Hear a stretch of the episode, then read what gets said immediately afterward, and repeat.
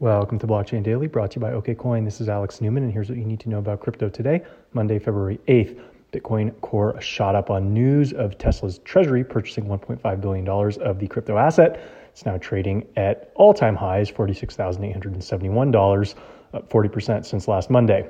Ethereum is also at all time highs, up 40% as well since last Monday, trading around 1753. Bitcoin Cash ABC is up 20% to 489, and XRP gained 10% to trade at 45 cents.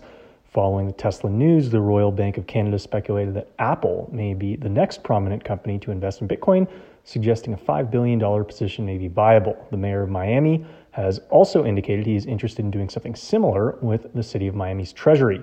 We know this bull market cannot go on forever, but it's fun while things are mooning. Mr. Mike Novogratz think, thinks a lot of other corporate treasuries will get in the game, and he thinks 100,000 is in sight. I'm not selling yet. That's not financial advice, just what I'm doing. Till next Monday, this is Alex Newman.